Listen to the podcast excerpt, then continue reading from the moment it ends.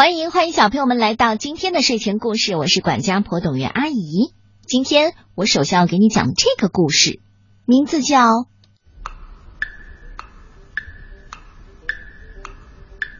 魔鬼的三根金发》。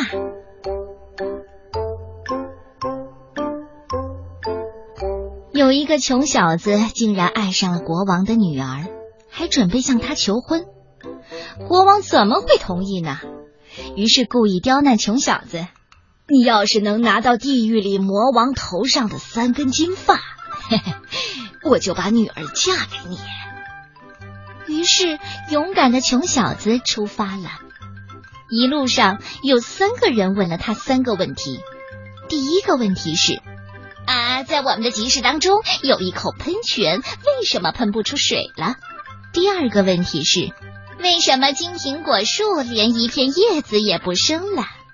第三个问题，为什么我总是这样在水上划船，不能去干别的事儿？穷小子呢，他就对他们说：“等我回来的时候，我就知道答案了。”他一路走啊走啊，终于来到了地狱，但魔王不在家，只有魔王的奶奶在。老奶奶知道了小伙子的来由，很喜欢他的勇敢。哎，我把你变成蚂蚁，你藏在我的袖子里。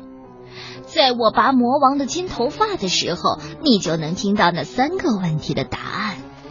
穷小子非常感激，您真是太好了，谢谢您。天刚黑不久，魔王就回来了。他一进来啊。累得把头枕在奶奶的膝盖上，睡着了。这时候，老奶奶猛地拔了魔王三根金头发。魔王跳起来喊道：“奶奶，你你你干什么？”“哦，呃，我想我是糊涂了。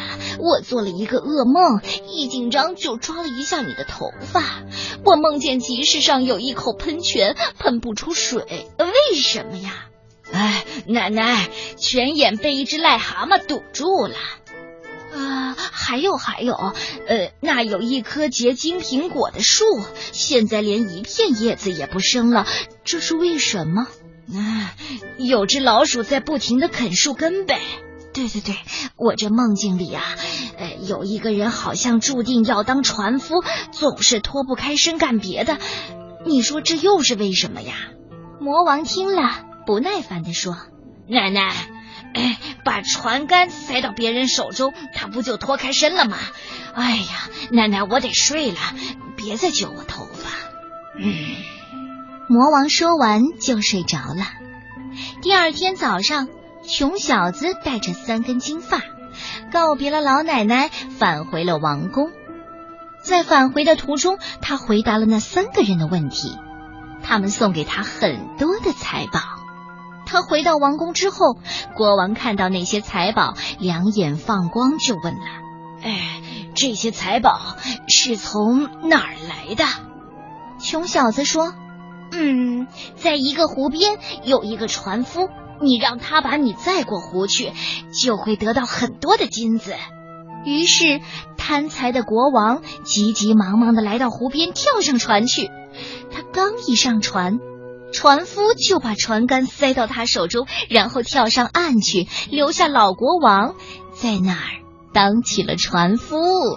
哦，贪财的国王受到惩罚，永远当穷苦的船夫。嗯，你喜欢这个结尾吗？